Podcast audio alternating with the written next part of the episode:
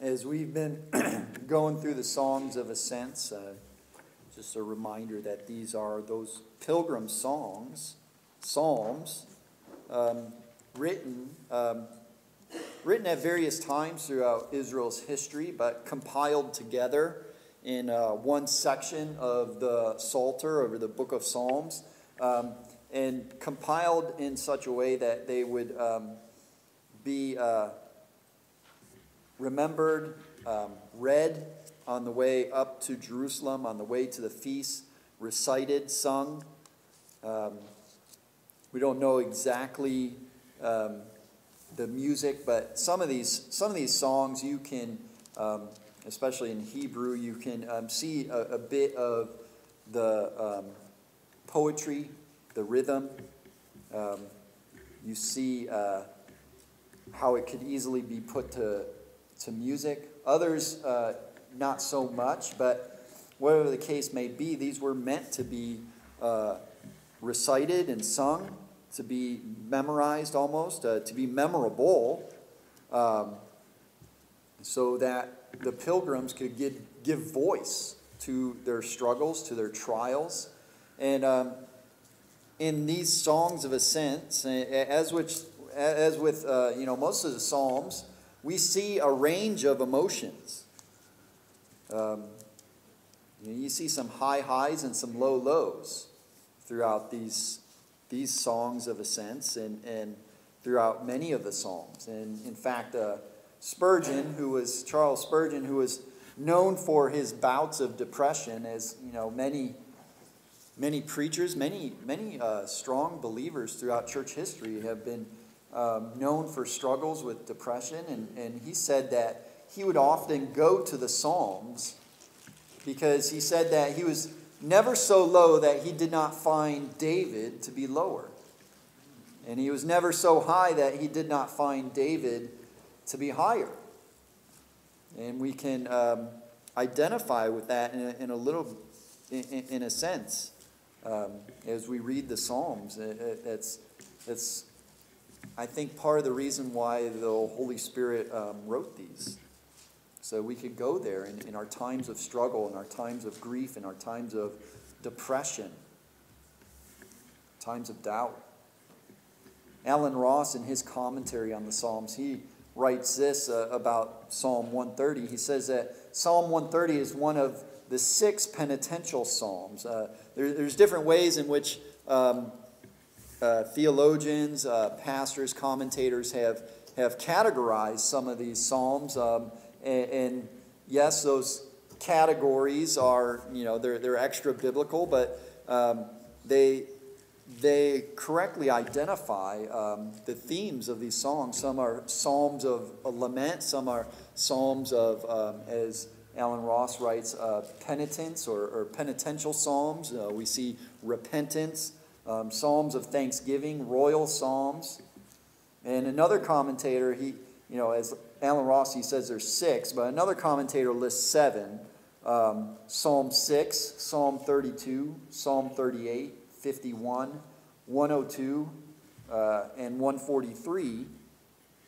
And, and we can see if, you know, if we looked at those Psalms, we see a lot of similarities in the repentance, the um, kind of the mourning, the, the brokenness. And Ross goes on to say, in view of its emphasis on the forgiveness of sin, um, uh, the doctrine, he, he, says, the doctrine is so clearly stated in this passage that Martin Luther described it as a Pauline psalm or a Pauline psalm, um, saying that it, it, in a sense, gives voice to Paul's theology in his epistles. And he goes on, he says, The simplicity of the theological point and the beauty of the composition make this passage all the more memorable. And we could see that. We see this brokenness of sin, this, um, in a sense, uh, the depravity of man, um, the grace of God, uh, forgiveness with God. Um, this is the hope in God and in God alone. His steadfast love. Um, many of the attributes and characteristics of God come forth in this psalm, in the emotional pleas of the, the psalmist. And in this Song of Ascents, it, it, it divides up real, real nicely um, in, in four parts. And, and, each of one of those parts in, in, uh, in uh, two verses. And we, we, can see that here in this song, this, this uh, Song of Ascents, we see four responses, really, responses to the character of God. Um, that's what we see in the psalmist, uh, his um, expressions, that they're really responses to the character of God, and more importantly, God Himself. And in light of his condition or where he's at in that point in his life. And, and so we see these four responses. First, he cries to the Lord. Second, he fears the Lord. Third, he waits for the Lord. And fourth, he hopes in the Lord. So, first, he, he cries to the Lord in verses uh, 1 and 2. He cries to the Lord, Out of the depths I cry to you, O Lord. O Lord, hear my voice. Let your ears be attentive to the voice of my pleas for mercy. He cries to the Lord, and, and it, as we you know read this, it, it almost has this uh, this picture, this illustration, uh, a scene. He says, "Out of the depths, he cries to, I cry to you, O Lord." And, and there's this um, sense of a, a picture of great distance. Out of the depths is, you know, he's as low as he can possibly be, and he's he's crying as high as he can possibly cry to God himself, to, in a sense, the, the greatest heights, the throne of God, and, and um, you know, as far as he can be. He, he cries to the Lord from far away. From far away. And, you know, as um, many commentators say, this is not looking at um, so much a natural or circumstantial depth as if it's a, a, a trial, um, but it's more of a, a spiritual sense.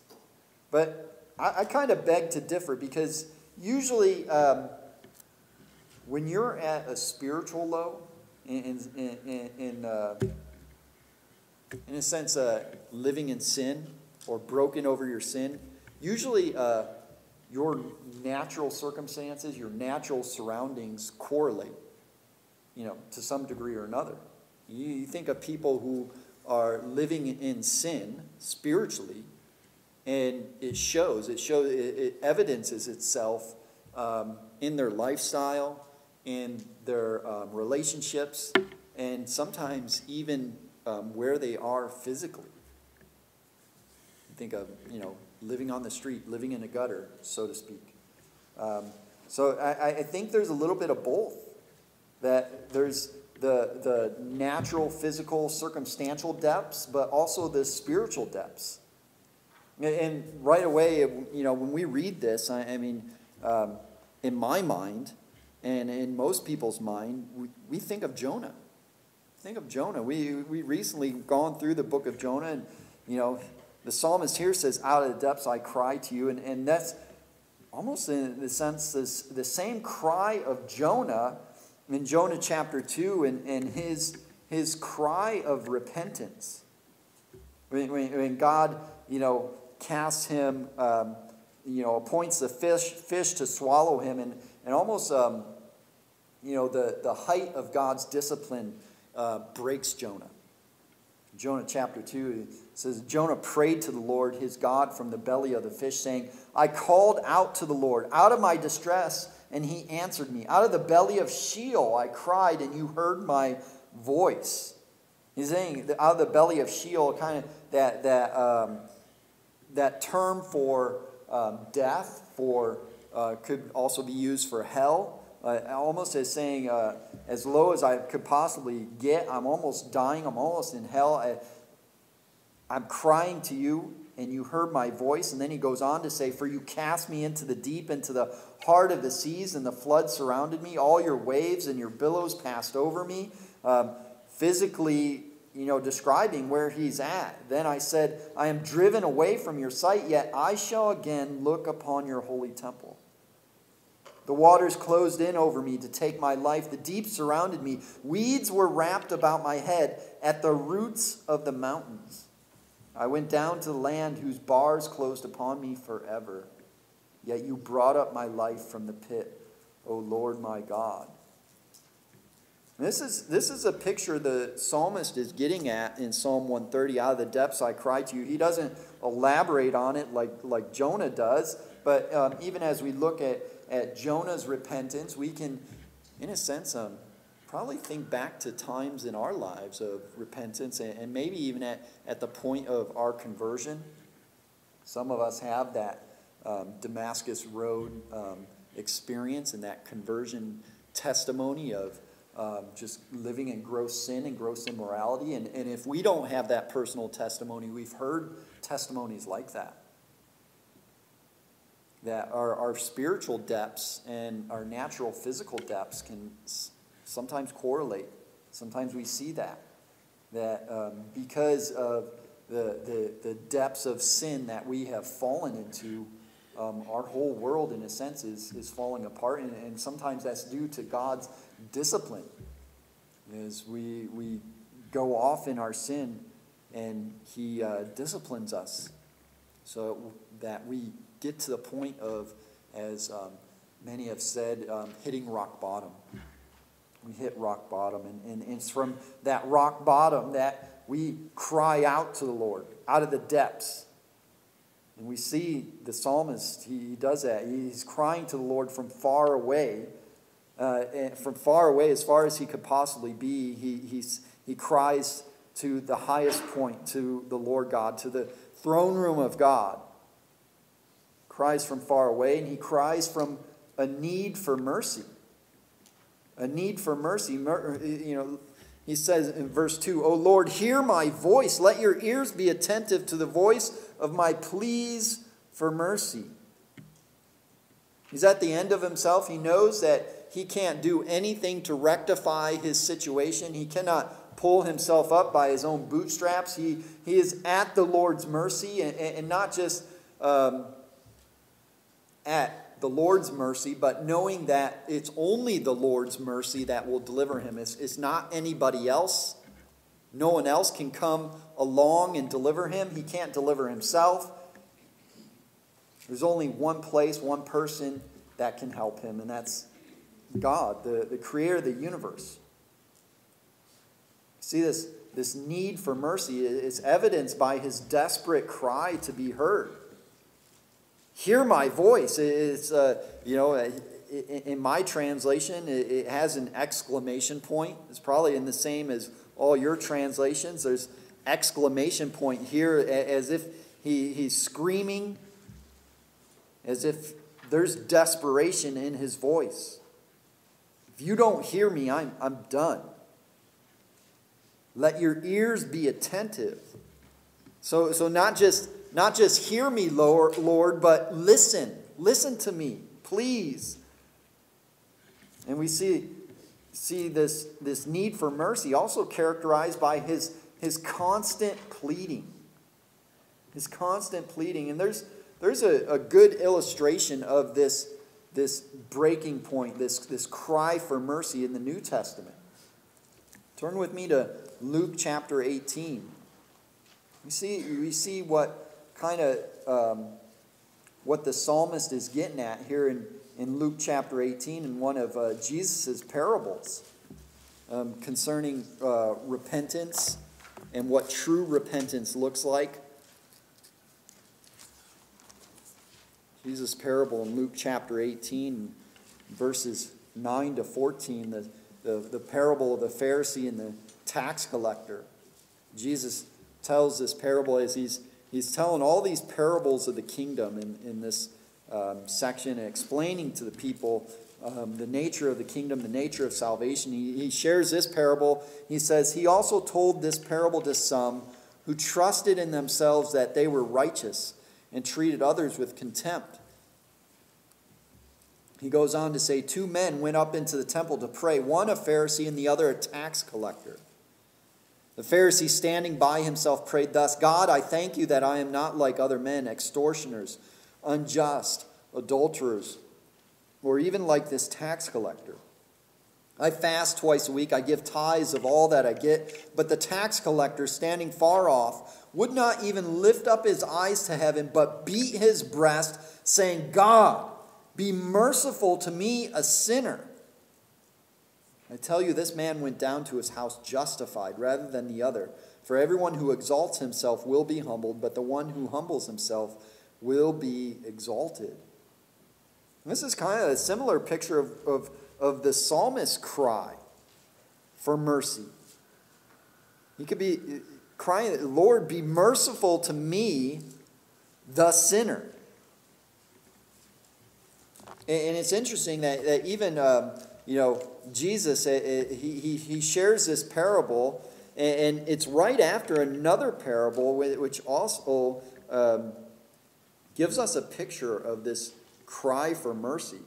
Because right before he shares this parable, he shares another parable the persistent widow who pleads with uh, the, the, um, the unrighteous judge for, for justice.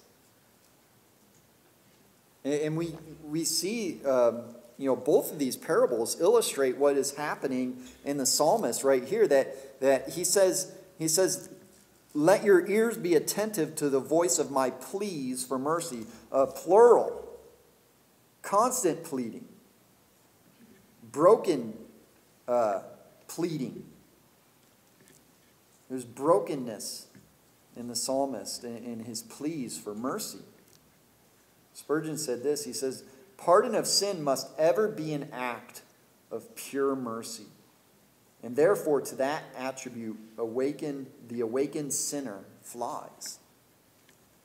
We'll, we'll not seek God until we realize that only God can help us. Only God can rectify our situation. Only God can redeem us, can restore us, can make us right.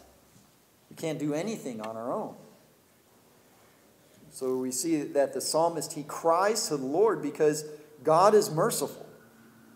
Because God is merciful. And then we see the second the, the psalmist's second response. He fears the Lord. He fears the Lord. Verses 3 and 4. If you, O Lord, should mark iniquities, O Lord, who could stand? But with you there is forgiveness, that you may be feared. You may be feared. And so many times I have shared that, that verse, those two verses to, to people and, and just um, praying for them, um, proclaiming the gospel to them. That if God should mark iniquities in, in any of us, no one could stand. And we, we see the, the psalmist as, he um, speaks these words to God. Um, we see his fear. Yeah, he ends of verse 4 that with you there is forgiveness that you may be feared. The result, but he there's fear all throughout these verses. He, he shows his fear of God and his fear of God in light of his sin. In light of his sin and God's holiness, he understands that no one can stand before God. God is so holy that if he should mark iniquities, there's not one single person that could stand. John Calvin, in his commentary, he writes this He says, Whenever God then exhibits the tokens of his wrath, let even the man who seems to others to be the holiest of all his fellows descend to make this confession that should God determine to deal with us according to the strict demands of his law, and to summon us before his tribunal, not one of the whole human race would be able to stand. We grant that it is one man only who here prays, but he at once pronounces sentence upon the whole human race. All the children of Adam, he substantially says, from the first to the last, are lost and condemned. Should God require them to render up an account of their life? It is therefore necessary that even the holiest of men should pass under this condemnation, that they may betake themselves to the mercy of God as their only refuge. Saying, he, he recognizes God's holiness, his, his righteous standard. That there's not one person ever that could meet that standard, even externally. He, he knows his own heart. He knows he, he, he's, he's brutally honest with the Lord. He understands where he stands. And so he cries for mercy, he cries for forgiveness. This is right in line with what Paul says in Romans chapter 3. We, we use this, this text in our evangelism, and we should because sinners need to know that they are sinners. As, as um, you know, one, one pastor has famously said that, you know, we, we try to, um, you know, go out and evangelize and, and, get the lost to be saved, but um, oftentimes we need to get the lost to understand that they're lost before they can even get to the point where they feel they need to be saved. Paul does this in the beginning of the book of Romans, Romans chapter 3 and verse 10. As it is written, none is righteous, no, not one. And right away, you know, when you share that with somebody, you know, uh, uh, an unbeliever or, or, a professing believer, they, they can, um, you know, get defensive and, and start to, you know, uh, make a list or say, no, no, well, I did this or did that or did this. And, and, and you can just pointedly tell them, well, Listen, the Bible says that none is righteous, no, not one. So either you're a liar or the Bible's lying. But both of these cannot be true. Either the Bible's true or you're true, but they both cannot be true. The Bible says that none is righteous, no, not one. No one understands, no one seeks for God. All have turned aside. Together they have become worthless. No one does good, not even one. Their throat is an open grave. They use their tongues to deceive. The venom of asps is under their lips. Their mouth is full of curses and bitterness. Their feet are swift to shed blood, and their paths are ruin and misery. And the way of peace they have not known. There is no fear of God before their eyes, for all have sinned and fall short of the glory of God. And Paul writes this, and, and and even as you know, you share this with some people, and, and maybe maybe they're a little bit witty, maybe they understand a bit of the Bible and say, well, that's just Paul. But Paul's quoting through several passages of the Old Testament. This is all throughout the Bible. The sinfulness of man, the, the total depravity of mankind, that apart from the Spirit of God, apart from the work of God, we cannot stand before God. This is the same thing Jesus said in, in Mark chapter 10. As someone who thought he was righteous came up to Jesus, and um, we, we read this in Mark chapter 10 and verse 17. It says this And as he was setting out on his journey, a man ran up and knelt before him and asked him, Good teacher, what must I do to inherit eternal life? And Jesus said to him, Why do you call me good? No one is good except God alone. And then he goes on and, and he uses the law to confront his sinfulness. You know the commandments do not murder, do not commit adultery, do not steal, do not bear false witness, do not defraud, honor your father and mother. And, and even the, the, the man said, and he said to him, Teacher, all these I have kept from my youth, not real, realizing uh, you know, the extent of these commands. And it's interesting because Jesus, Mark uses these these words, Jesus looking at him loved him. He loved him because he goes a step further to point out his sinfulness, his idolatry. And he says to him, You lack one thing, go sell all that you have and give to the poor, and you will have treasure in heaven. And come, follow me. Disheartened by the saying, he went away sorrowful, for he had great possessions. Jesus, you know, struck at the heart of, of his true idol the true idol of his heart, his possessions, his riches, his worldliness, which he, he tried to avoid all the other commandments because he's, in a sense, you know, saying, well, you know, obviously I'm good. Even Jesus, Jesus said, said, No one is good except God alone. I use this verse in my evangelism before as well because you know a, a lot of people like to pit one biblical author against another and say, well, that's just Paul or that's just, you know, Paul's harsh. Usually, people, you know, if they argue against Paul, you take them to Jesus because usually people don't want to argue against Jesus. So, You know, Jesus said, No one is good but God alone. This is why the psalmist fears God. This is why he says, If you, O Lord, should mark iniquities, O Lord, who could stand? He recognizes his sinfulness. He's come to the point, the end of himself. He understands uh, his need for mercy, his need for forgiveness, and so he fears the Lord. He fears the Lord's judgment. He fears the Lord because, in light of his sin and God's holiness, he understands God's righteous standard that no one could meet it. No one could stand before the God, before the Lord, before God. But he also fears the Lord in light of God's mercy and grace. But with you there is forgiveness, that you may be feared. Uh, you know, the result of forgiveness, the result of God's grace, the result of salvation is that we fear the Lord and we walk in, in, in the Lord's commandments. We seek to honor the Lord. You know, the, we, we try to be the God fearing man or woman, which the, the Bible speaks highly of, those who fear the Lord. So he fears the Lord in light of God's mercy and grace in addition to God's holiness and his justice. Because it, it, it's only through God's mercy and grace that we would uh, sincerely fear the Lord. We must be converted to truly fear the Lord. We see this right here. This is a, a, a turn in, the, in, in his speech.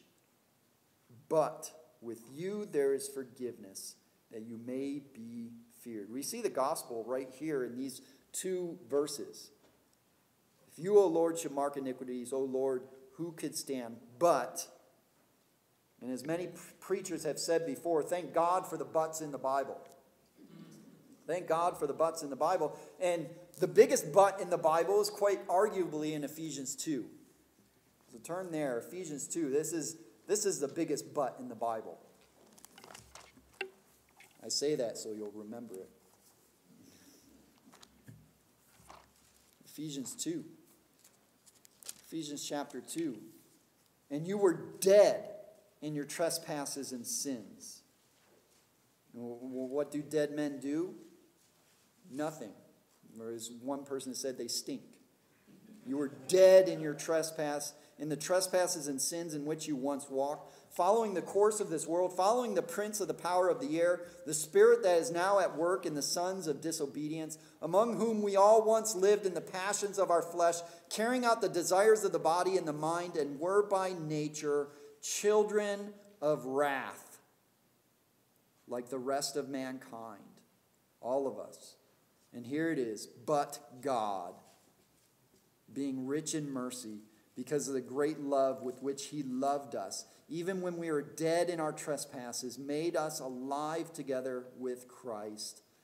By grace you have been saved. I know one of my professors, I went, went over to his house to have a meal with some other classmates, and um, uh, you know, he was my counseling professor, and, and he had just those two words on his shelf and a little sign, but God. And he'd always you know, say in your counseling and you're counseling somebody in sin, you, you have to get to that point where they understand but God, and you have to preach but God, and you have to tell them but God, no matter how um, messed up you are, whether unconverted or converted, um, but God. You have to have that hope that God can rectify your situation. And He can because He is merciful. He's merciful. And, and the psalmist understands this. But with you there is forgiveness that you may be feared. And, and what the psalmist hits on in Ephesians chapter 2, um, Paul kind of brings out a little bit more. Because towards the end, he's talking about how we are saved by God's grace, but God and God alone can save us, can redeem us, can restore us. And he says, By grace you have been saved in verse 5 and raised us up with him and seated us with him in the heavenly places in Christ Jesus, so that in the coming ages he might show the immeasurable riches of his grace and kindness toward us in Christ Jesus.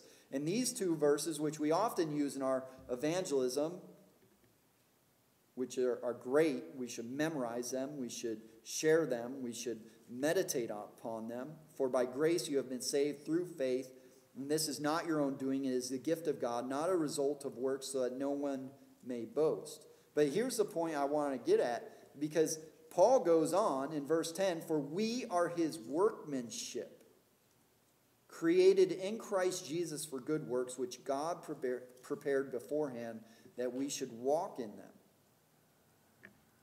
Salvation doesn't just stop at our conversion.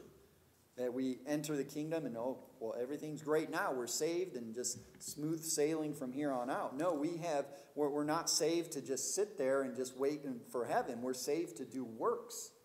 And this is kind of what the psalmist is alluding to but with you there's forgiveness that you may be feared, that you may, he, he could also say that you may be worshiped, that you may be honored, that you may be obeyed.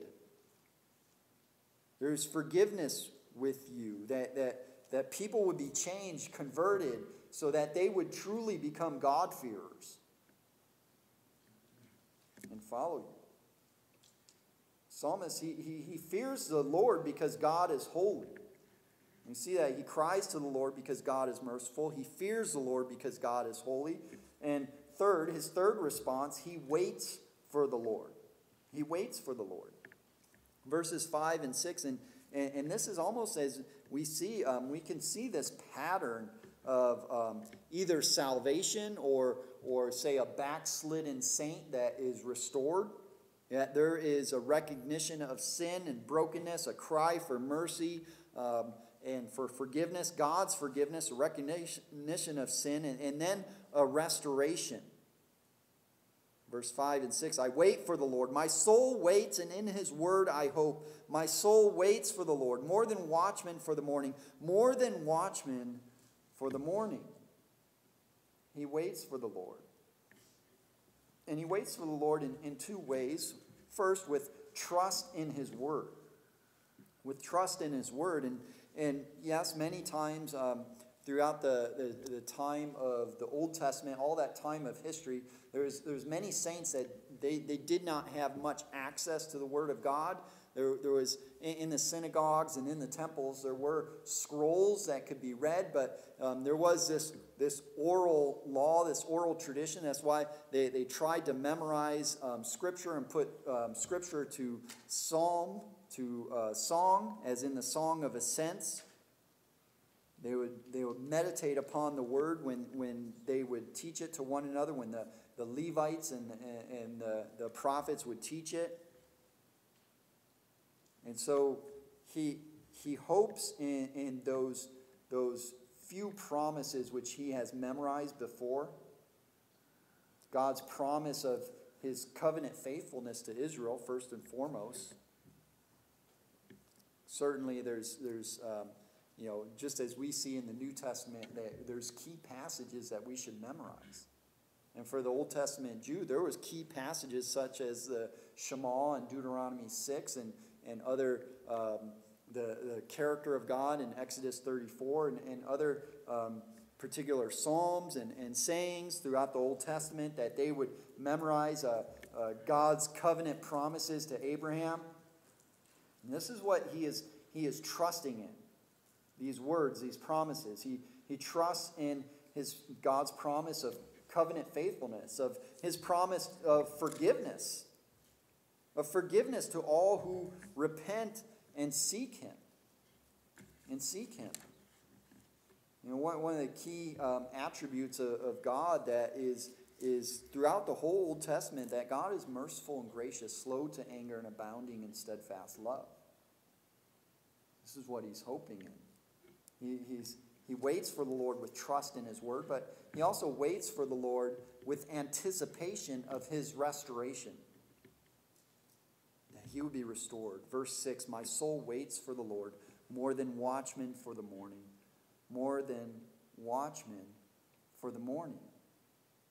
He's, he's, he's looking forward to his complete restoration, the restoration of his relationship with God. And, and as Psalm 130 is one of these penitential psalms, we, we see this the, the same attitude in Psalm 51, in which David writes in Psalm 51 of, of his repentance. Psalm 51 in verse 10, he says, Create in me a clean heart, O God, and renew a right spirit within me. Cast me not away from your presence, and take not your Holy Spirit from me. Restore to me the joy of your salvation, and uphold me with a willing spirit. Then I will teach transgressors your ways, and sinners will return to you. This is what the psalmist is, is saying. He's waiting for the Lord. He's, he's, he's hoping in his word. He waits for him to come to restore him.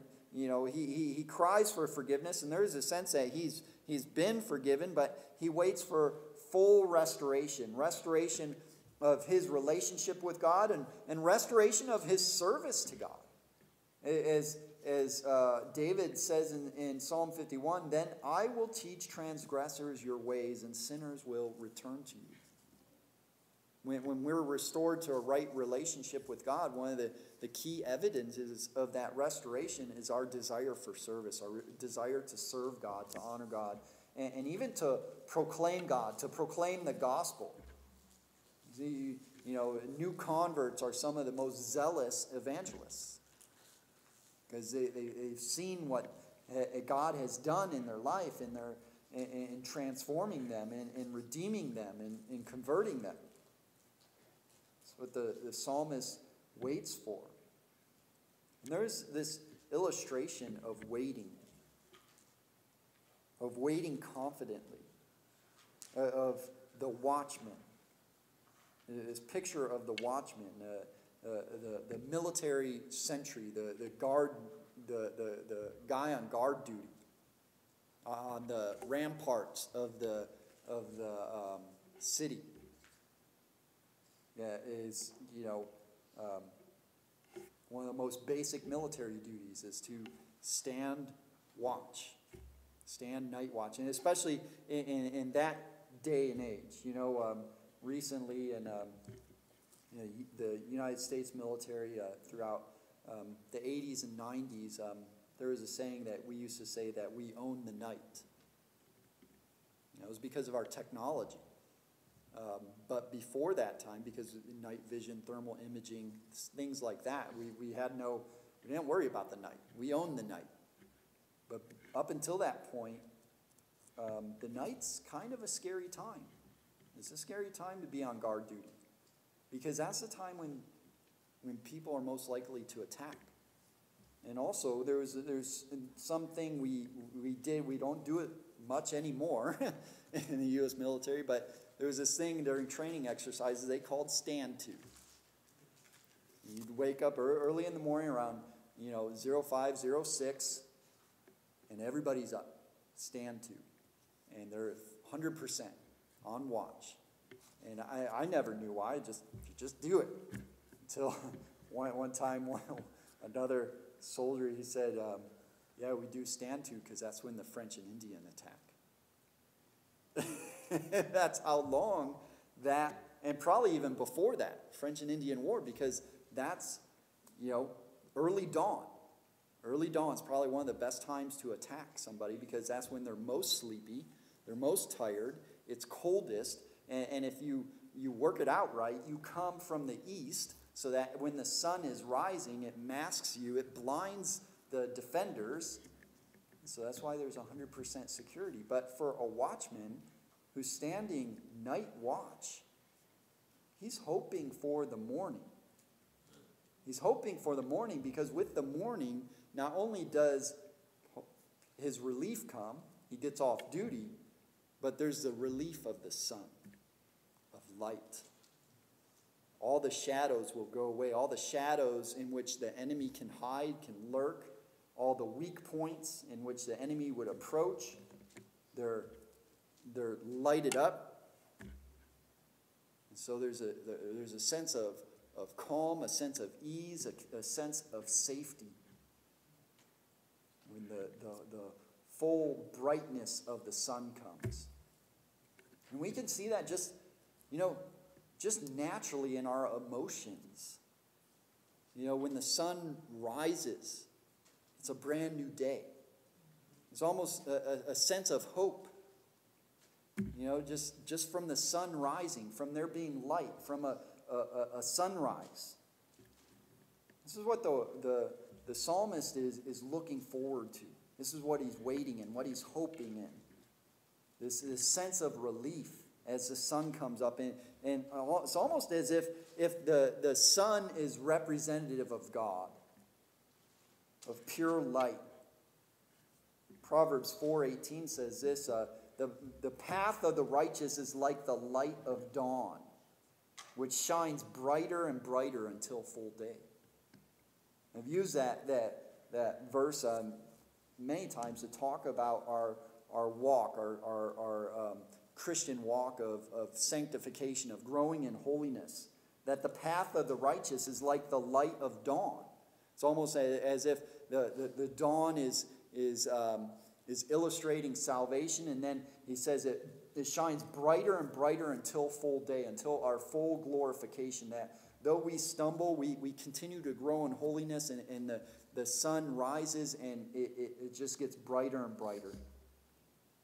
This is what the psalmist is waiting for, this is what he's hoping in. He waits for the Lord because, in a sense, God is trustworthy. He fulfills his, his promises to redeem, to restore, to, um, to wash away all our sins. It says, you know, Psalm 103 says, you know, as far as the east is from the west, he will remove all our transgressions from us. And there's a reason why he uses that, that analogy. The east is from the west because you can't measure the east from the west. You know, if, if you said the north to the south, you can measure that, but you, there's no point where east is and west is. It's just, it's almost infinite. That's how far he removes our transgressions from us. And so we see um, now, the psalmist, he cries to the Lord because God is merciful. He fears the Lord because God is holy. He waits for the Lord because God is trustworthy. And fourth, he hopes in the Lord. He hopes in the Lord. Verses 7 and 8. O Israel, hope in the Lord, for with the Lord there is steadfast love, and with him is plentiful redemption, and he will redeem Israel from all his iniquities. So it almost comes full circle that, you know, we see this, um, you know, almost like the cycle of salvation. If someone sees uh, the depths of their sin, their brokenness, their, their, their need for restoration, their need for mercy, they cry out to the Lord, understanding His holiness, His justice, their need for forgiveness. They, they, they, they wait for the Lord for full restoration, for, um, for usefulness in a sense. They, they, they understand um, his redemption, his restoration, and then they cry out to others. Hope in the Lord. Because it's almost the psalmist's testimony. Hope in the Lord. And there's two reasons why he calls um, uh, Israelites, he calls others to hope in the Lord. And first, because of his character. Because of his character. For with the Lord there is steadfast love and with him is plentiful redemption. Steadfast love, like um, uh, in other words, eternal love, never failing love, um, undiminishing love, pure love. With the Lord there is steadfast love, and with him is, is plentiful redemption, enough to go around, enough for everybody, for anyone who would repent and believe upon him. Psalm 103, once again. The Lord is merciful and gracious, slow to anger and abounding in steadfast love. He will not always chide, nor will he keep his anger forever. He does not deal with us according to our sins, nor repay us according to our iniquities. For as high as the heavens are above the earth, so great is his steadfast love toward those who fear him. As far as the east is from the west, so far does he remove our transgressions from us. As a father shows compassion to his children, so the Lord shows compassion to those who fear him. Psalm 103, verses 8 to 13. It's almost a parallel passage to Psalm 130. It's almost exactly what the psalmist says here. He hopes in the Lord because of his character and also because of his promises. Because of God's promises. He will redeem Israel from all his iniquities. From all his iniquities. And yes, all throughout the Old Testament, we see Israel's sin, we see their idolatry, we see their, their treachery, their, in a sense, their treason against God. We also see God's faithfulness, his faithfulness to his covenants to Abraham, to David. Um, that he, he says time and time again that he will redeem Israel. And yes, many Israelites die, many, even in the, the, the time of Jesus, that he condemns many of the Jews, but um, towards the end, um, you know, Bible says that all Israel will be saved.